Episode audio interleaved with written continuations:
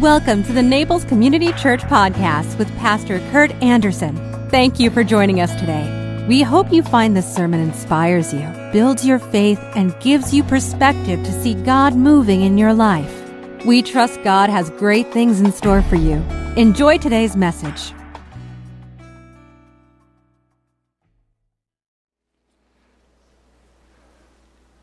Well, Billy Dean and Don were doing a, I guess, a gig, you call it.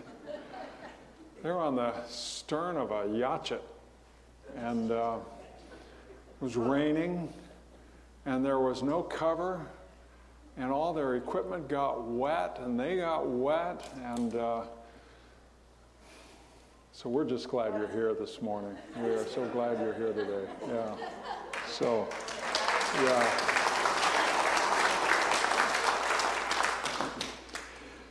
And as we go to prayer, I just have a few items that I wanted to lift up. First off, um, heard from Mo and Margie, and uh, they are doing really well. But I wanted to read you, it's a brief email. First snow we've seen in 30 years. They're up in South Carolina. Copper, their little, their little pup, was so excited and flew and flew and flew around the fields. She then quickly gobbled up any chunks of fresh snow that we tucked in, that we, that, she, that we, that we tracked in. Indy Cat is sitting at the window, mesmerized, and it's still coming down. We turned up the heat way up last night to keep the apartment warm and in case we have a power outage. So smart, Inca Cat is snuggled up on her upstairs bed. Super fun watching it knowing that we can hunker down and don't have to go anywhere. Love you all, Mo and Margaret. So they are, they are doing well, and we, we do miss them and we love them. And uh, also a matter of personal privilege, uh, privilege in this case. My son up in Jacksonville Beach and his wife and all four kids, well, COVID's roaring through the household right now. And uh, when this happened to my daughter out in Bend, Oregon, she was kind of bummed because the three boys didn't act any different, you know? You know how it is when kids are sick, they're supposed to be so warm and cuddly and needy, and I, well, the, the boys kept fighting and doing all the stuff they do. So, but I, uh, I just wanted to let you know my, my son actually had to tape a sermon, and so this morning, even as we are worshiping here this morning, Bryant will have a taped sermon or a recorded sermon. And, um, but please, if it comes to mind, keep uh, them in your prayers. In our church, Gloria, Gloria Dominic as, is at home. She's recovering from a, uh, a neurological event and uh, has got some compromised strength in her left leg. And, and uh, so please keep Gloria in your prayers. And, and of course, for Jack and Lucille. Lucille is facing some manner of surgery coming up soon. And, uh, you know, they threw a party just a week ago yesterday, and we talked about it briefly at our board meeting on Thursday. And, and Bill Allen, of course, was there, and he referred to it as a, as a flood of love. And so it was that day. So these two people are so loving, and they, they of course, covet our prayers. And then Tony Tuttle, whom we haven't seen in some time, she took a fall a couple of years ago and, and has been pretty much at home. But her son, Dusty, has been on our prayer list. And uh, he's had some successful surgery, but continued to need our prayers because his liver is low functioning. So, Dusty Tuttle, a son of Tony Tuttle, who is the youngest 90 whatever year old you, would ever want to meet. She's wonderful, a dear, loving, caring person. And inasmuch as that might be for many of you just names, and for others of you, there's a deep relationship that, that you may have with them, but they all matter. And because you're never just a name and never just a face to God, you're never just a name or a face to us. Let's bow together in prayer.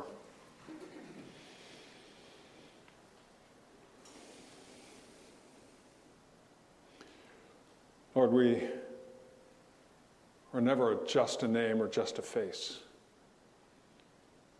We are sacred in your, in your eyes And Lord, in as, in as much as our life and the life of our neighbor is sacred,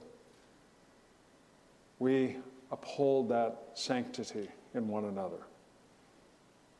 And we ask, O oh Lord, that you would always give us a sense of the deep gravity with which we treat our neighbor. That those around us may always know that they are, they are image bearers, they bear your image.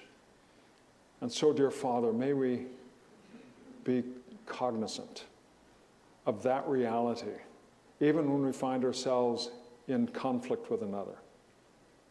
But Lord, we ask that, that given the realities of, of life and, and division and the politics of our time and the, and the seeming division that seems to be deepening, Lord, we, we ask that you would continue to make us ever more your church, ever more a, a people that while we are called to be a, a mighty army, we fly under the banner of your love. And so, dear Lord, as your church, may we be agents of, of reconciliation wherever we are, wherever we go. And Lord, may we also likewise show our care, compassion, especially to those in need. May we remember that we never define out another as the least of our brother or sister. May we always see the other as, as sacred in your sight, and therefore life is powerfully meaningful. And so, Lord, may we honor that. May we do everything we can and never redefining another as something less than human. Never refraining ourselves from marginalizing another with, with a title, a word that, that brings them down from the, the high pedestal of dignity that you provide for each person. So, Lord, we, we pray this that, that we might be those who reinforce and reaffirm the dignity in the other. Lord, we ask that you would be with all of our people who are struggling at this time. There are so many forms of affliction that, that come upon us. And they come upon us by surprise. Suddenly, something's not working. Suddenly, there's an accident, or there's just a surprise infirmity.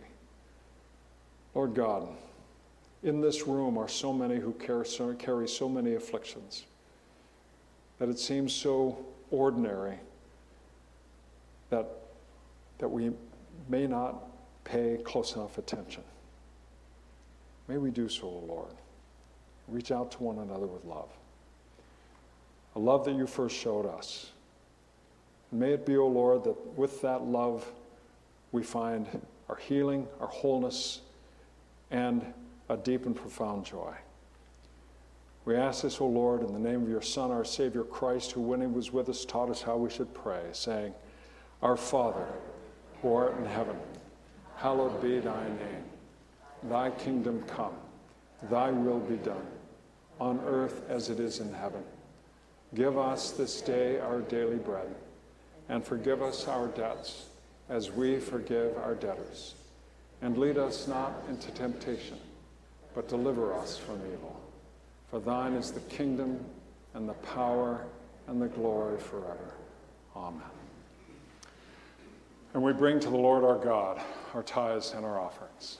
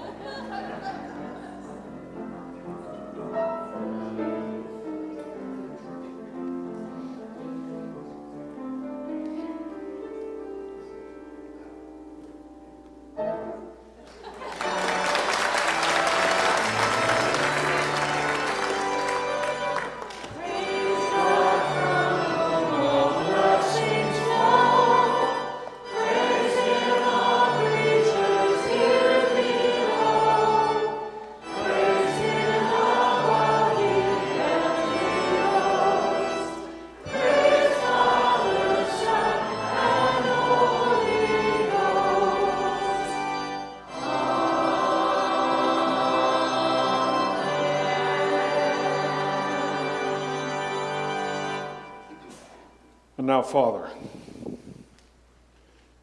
may we hear your word. Speak to us, O Lord. Rise us up above all that might distract us. Give us a new sense of your power at work within us. Speak to us, O Lord. Move our hearts to respond. Refirm in us our faith. We ask it in Jesus' name. Amen.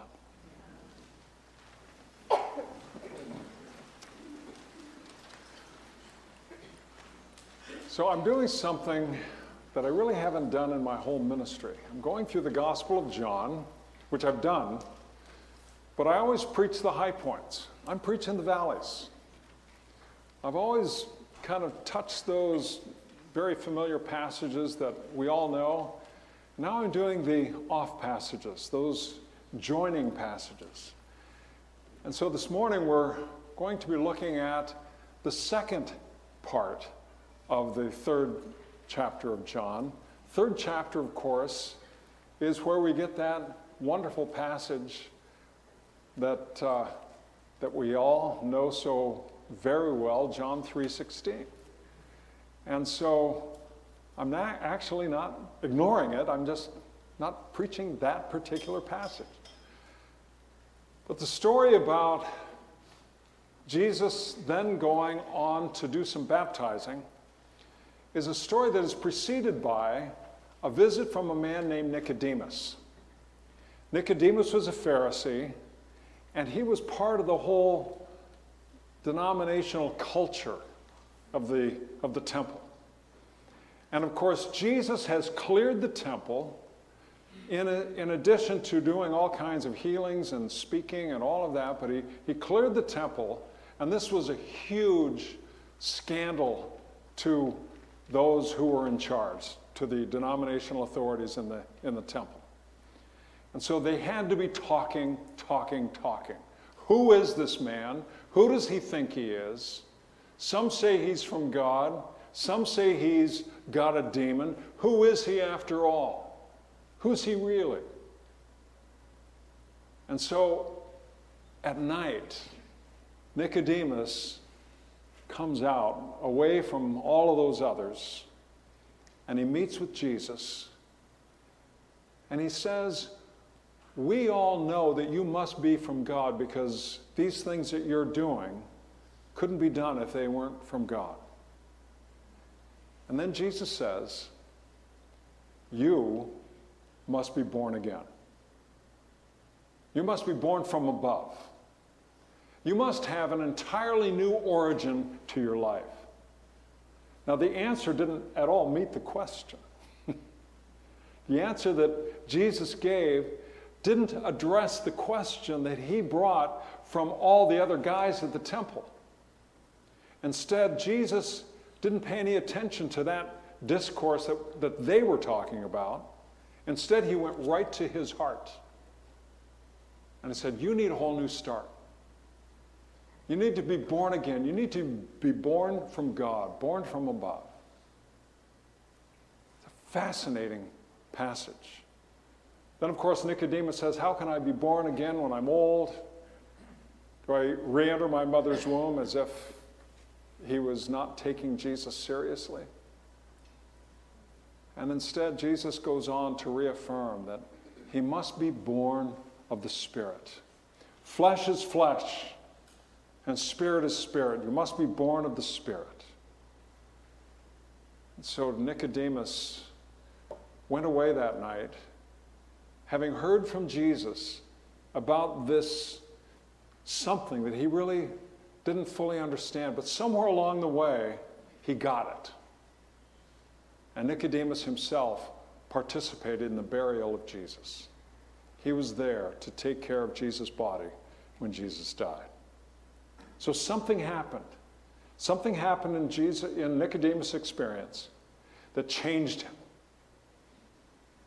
In other words, in reality, he was probably born again, born from above, born of the Spirit.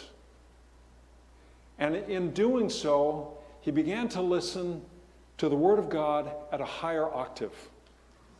No longer just listening to the other guys and all the talk that they were in.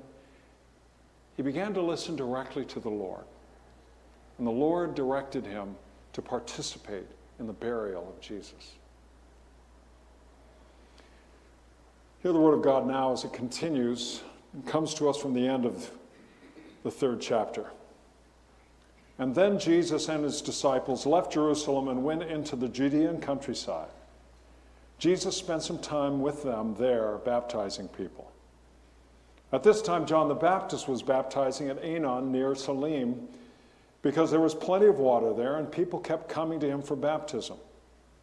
This was before John was thrown into prison. A debate broke out between John's disciples and a certain Jew over ceremonial cleansing. So John's disciples came to him and said, Rabbi, the man you met on the other side of the Jordan River, the one you identified as the Messiah, is also baptizing people. And everybody is going to him instead of coming to us. John replied, No one can receive anything unless God gives it from heaven. You yourselves know how plainly I told you I am not the Messiah. I am only here to prepare the way for him.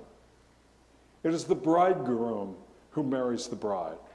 And the best man is simply glad to stand with him and hear his vows. Therefore, I am filled with joy at his success. He must increase, and I must decrease. He has come from above and is greater than anyone else. We are of the earth, and we speak of earthly things, but he has come from heaven and is greater than anyone else. He testifies about what he has seen and heard, but how few believe what he tells them. Anyone who accepts his testimony can affirm that God is true. For he is sent by God. He speaks God's words, for God gives him the Spirit without limit. The Father loves his Son and has put everything into his hands. And anyone who believes in God's Son has eternal life. May God add his understanding to this hearing of his word. I, I read a phrase recently that, that just struck me, stuck with me. The phrase was simply politics is downstream from culture. I thought, that's good. Politics is downstream from culture. Then I thought, now what's upstream from culture? What's above culture? What is that which informs a culture? And it seems to me what Jesus is saying and what John the Baptist is saying is that when God speaks, that's the stuff that comes to us that is above culture. That's that which is above all of the, the stuff of this earth, the, the worldly stuff that we live with day in and day out. And the encouragement is that we listen to what, what God has to say. And so when Jesus speaks to Nicodemus, he's calling upon Nicodemus to listen not to what the others are saying, but what does God say? And likewise, when Jesus is there baptizing at the Jordan River, and John is up north, John and Jesus are about the same business, but John himself says, what Jesus says is from God. It's upstream from all of the stuff that we talk about. Because he's he has some of his people saying, well, you know, they're baptizing down there and we're baptizing up here, and there are more people going to him than coming to us. And John is saying, it doesn't matter. It's irrelevant. That is the stuff that we at this level talk about. But how do we get above that? How do we get above the realities of, of, our, of our cultural mainstream way of thinking?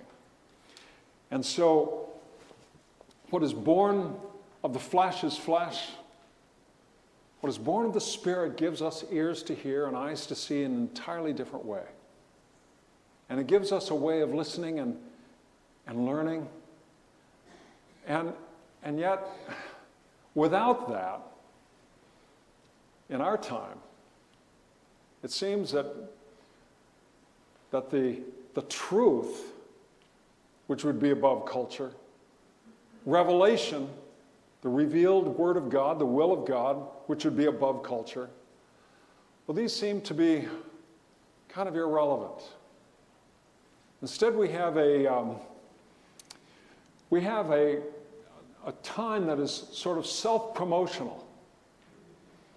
I, I, heard some pundits going back and forth recently, and, and one was questioning the veracity of this particular pundit's affirmations and assertions, and said, well, that perhaps he was being biased.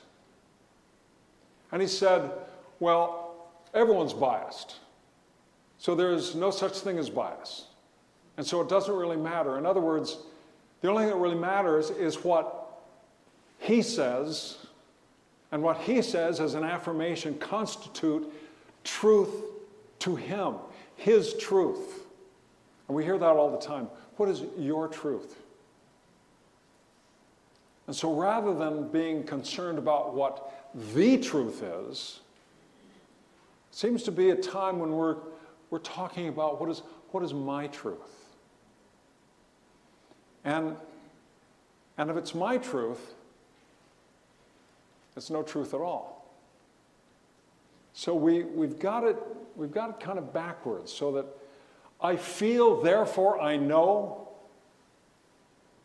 if I feel something really strongly, that is the validating reality that allows me and gives me what I need to make an assertion and to, to declare to others that that constitutes truth because it's my truth. That's just the stuff that's going around in culture. It's not above culture, that's simply one more reflection of culture. Jesus is saying, get above that. Get upstream from culture. Get to a place where you understand what the reality of, of the truth is as God has revealed it. And truth is not simply a set of propositions, truth is a person. Jesus says, I am the truth, the life. No one comes to the Father but by me. And So the challenge is how do we get upstream from culture so that we're not simply being informed by what is the current set of narratives that we're all exposed to? And, and then downstream from that, the politics that so horrifically divide. The politics that, that are giving rise to so much, so much fighting and discord.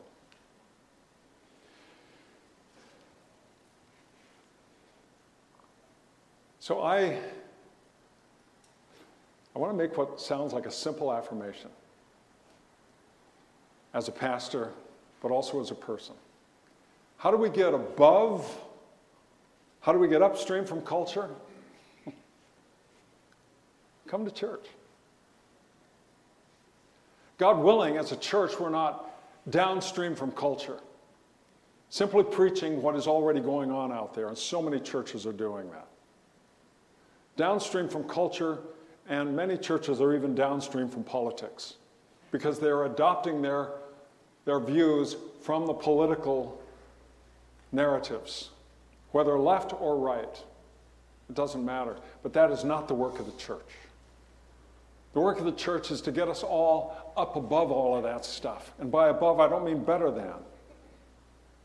By above, I mean when we find ourselves in that place, we fi- we find ourselves deeply humbled by the reality.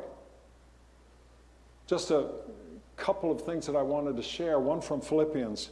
Have this mind among yourselves, which is yours in Christ Jesus, who, though he was in the form of God, did not count equality with God a thing to be grasped, but emptied himself and taking the form of a servant. So Christ himself emptied himself of his divine prerogative. And then the Apostle Paul, the very first time he writes about the resurrection, he says, I delivered to you as of first importance what I also received that Christ died for our sins according to the Scriptures, that he was buried, that he was raised on the third day according the, to the Scriptures, and that he appeared to Cephas, then to the twelve, then he appeared to more than 500. And in other words, he said, I'm not doing anything but passing on that which I received. I'm just passing it on. That's not prideful.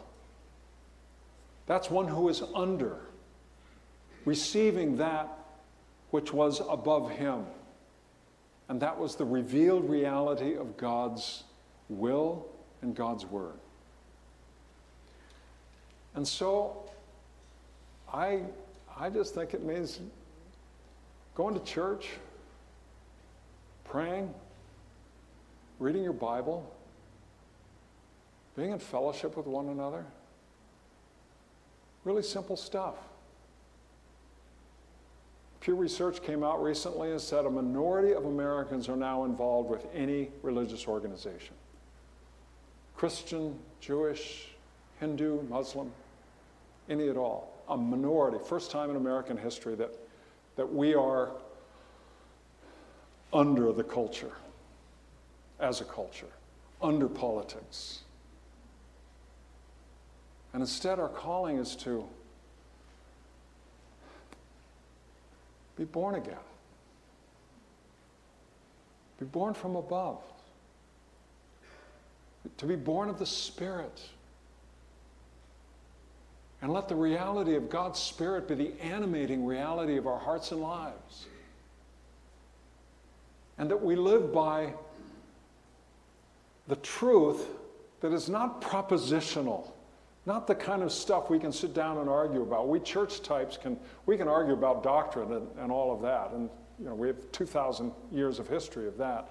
But there is a higher truth that is simply an affirmation of that Christ is alive.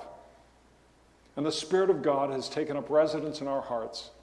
And that is the fundamental, foundational truth that, that we proclaim. As the Apostle Paul said, I simply passed on what I got. And as Jesus said, I defer to the Father. Even Jesus humbled himself and defers to the Father. And so we, we live with an open heart, open mind to listen, to hear what God would say to us. You know, every, every pastor, every preacher I know has had experiences where whether or not they thought they did well really doesn't matter.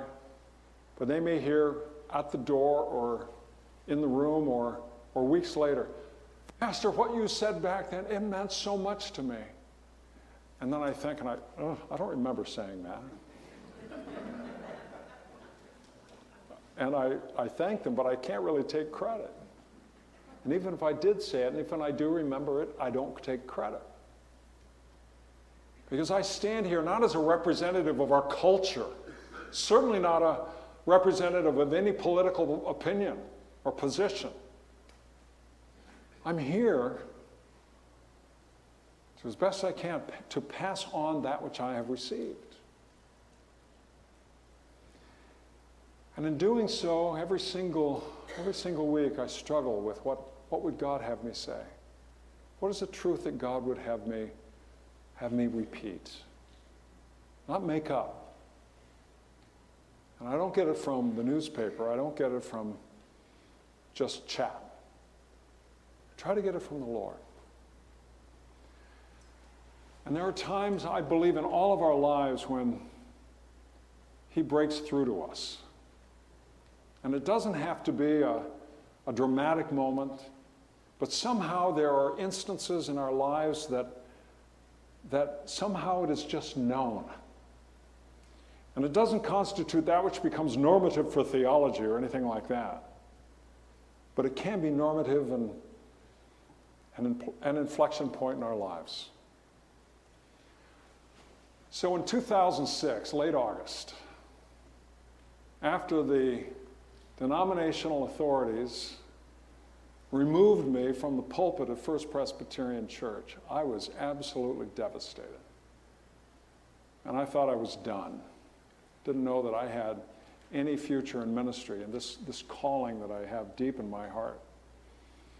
And I went out to California to see my brother. And, you know, there's something therapeutic about burritos and beer. and so I was with my brother out there, and we were having a great time. And he was in Bakersfield at the time, and we drove out of Bakersfield up towards Sequoia National Park. And we just wanted to get to a high place where we could see the mountains and see the valley. So we, we drove together. We were talking about nothing in particular. And there was this large place off the road, a large parking lot that uh, turn off. And so we got out, and glorious, beautiful day, late August. It was hot, but it was beautiful. And we looked out over the valley, and it was a little hazy out there. We couldn't see the mountains on the far side, even though we strained. And but then we looked at the sequoias that were looming over us. And when I began my walk into the ministry, I had been up in the sequoias with a bunch of high school kids. Climbed to a peak, an isolated peak at about 13,000 feet, looked down a glacial valley up to Mount Whitney, which is almost 15,000 feet. And I asked myself, if I could be any, anywhere in the world, where would I be? And I'd be right there. If I could be with anyone in the world, who would I be with? I'd be with those kids. And if I could be doing anything else in the world, well, I was heading to law school at that point. And walking down, I remember thinking, maybe I need to do this.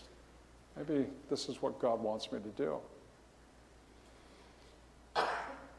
And I remembered thinking that when I was standing in the parking lot with my brother, surveying those peaks.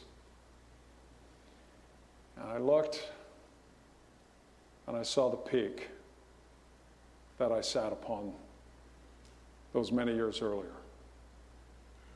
I stopped, I was surprised, but I looked at it and I thought, yeah, that's it, that's the peak.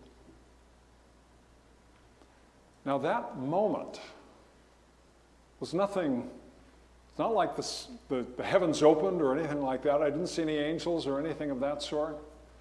But God said to me, Anderson, stay at it. Stay at it. It was an affirmation, a reaffirmation of my call into ministry. And I felt like the Lord had revealed that to me. I believe the Lord reveals things to each of us. And ordinarily, it's through ordinary things. It can be on a hot, sunny afternoon in Southern California looking at mountains. It can be on a drive. It can be in Publix. It can be anywhere at all where you are. The Lord can reveal things to you not that are out of the ordinary, but constitute the very ordinariness of real life into which Christ came. The ordinariness of life. So when we simply experience those moments, as we strive daily to rise above, which is to be below, to be humble and to see things as, as God would have us see them, to have our eyes wide open, and not be so proud of our opinions. One of the best things that can happen to us in this life is to be wrong. Not to be so assertive of our stuff, but to listen long and to hear and maybe, just maybe, the Lord will speak.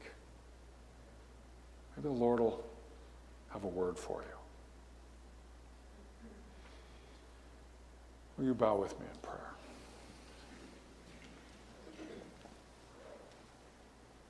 Oh Lord, give us what each of us need, each one of us, to follow your call. You must increase in us, and we must likewise decrease. And so we, we ask, O oh Lord, that in that exchange of dignities, that we trade in our fleshly human self and take on your image and likeness so that you might increase in us. We pray, O oh Lord, seeking you.